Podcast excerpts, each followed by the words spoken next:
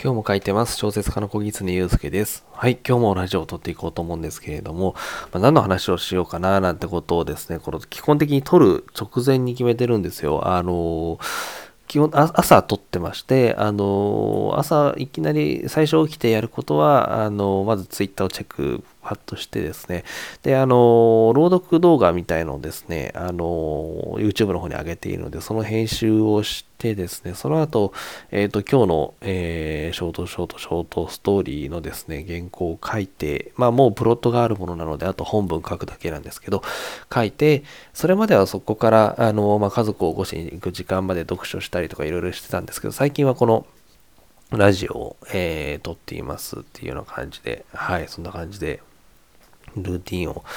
えー、しているんですけれども、で、その考えるネタっていうのをですね、一応、あの、念のためストックはしてあるんですよ。本当に何も思い浮かばなかった時にこれ話そうかな、みたいなものを、あの、割と初期の段階でストックしまして、ただそのストックって今のところ減ってなくてですね、あの、直前に、まあ、昨日あったとこととか、なんか、考えたこと喋ろうかなとか思って、そのライブ感みたいのをですね、少し大事にしているので、まあ、あの直前に考えているんですけれども、それで、えっ、ー、と、今日ですね、何の話をしようかなと思った時に、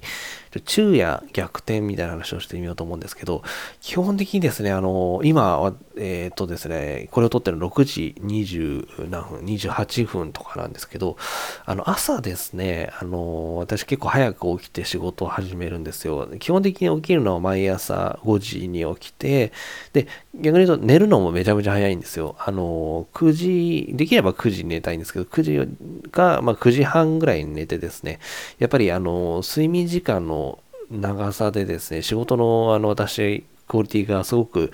上下するっていうのが分かったので、あの仕事とかであんまり睡眠時間は削らないようにしてるんですよね。削ると頭の回転が鈍くなっちゃうので、ちょっとダメだなっていうのがあるんで、まあ本当は8時間確保したいので、5時に起きるとすると、夜の9時に寝て、そうすると8時間なんで、まあいいんですけど、まあ、最近ちょっと本読んじゃったりして、えー、9時半とかになっちゃうので、まあ7時間半か、あるいは7時間ぐらいの睡眠時間は、最低でもやっぱり確保したいなというふうに思って、えー、今やってるんですけれども、でそうするとですね、あの9、9時に寝て、朝5時起きて9時に寝るっていう、まあ本当にこの朝方の仕事をやって、あの、時間帯でやってるんですけど、そうするとちょっとだけですね、あの、この作家というお仕事でちょっとだけ不都合があるんですけれども、基本的にこの、あの、まあ、サッカーの業界とかに限らないとは思うんですけど、基本的に夜型の方が多かったりするんですよ。その、ええー、と、編集者の方とかですね。あとはなんか一緒にこう企画をやってる方、もちろん、あのー、とかっていう方がですね、基本的にやっぱり夜に活動されていて、朝は逆に言うと、あの、まあちょっと10時頃ですとか10時頃に起きられたりとかっていうことがあるので、その時間が若干合わなかったりするんですよね。例えば、打ち合わせとかだと、例えば夜9時にお願いしますとか、もしあった場合、私の場合はちょっとお断りすることになっちゃうので、まあどうしてもってことであればもちろんやりますけど、基本的にはもう寝てる時間だったりするので、あの、ちょっと参加できなかったりですとか、なので、あの、打ち合わせとか、あとはちょっと編集者の方にお電話いただく場合は、申し訳ないんですけど、ちょっとこの時間まで夕方ぐらいの、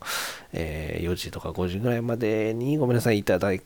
けるようにみたいな感じにしないとですね、あの、やっぱり9時に寝るとなると、もう 5, 5時、少なくとも5時くらいにはですね、仕事を終えてもうご飯を作り出さなきゃいけなかったりとか、ちょっとあったりするので、あのまあ、その、夜型と朝型が、えー、なんでか、かぶるというか、稼働時間がかぶる時間になんとか打ち合わせとかは入れていただいてみたいな感じに、えー、しています。やっぱり、その、基本的に、多分漫画家の業界とかもそうだかなと思うんですけど、夜型の方が、やっぱり業界の方多くてですね、例えばメールとか、あの、帰ってくる時間とかで、11時とかが結構多かったりするんですよ。で、私完全に寝てるので、まあ、翌朝もちろん返したりみたいな形になるんですけど、なんか、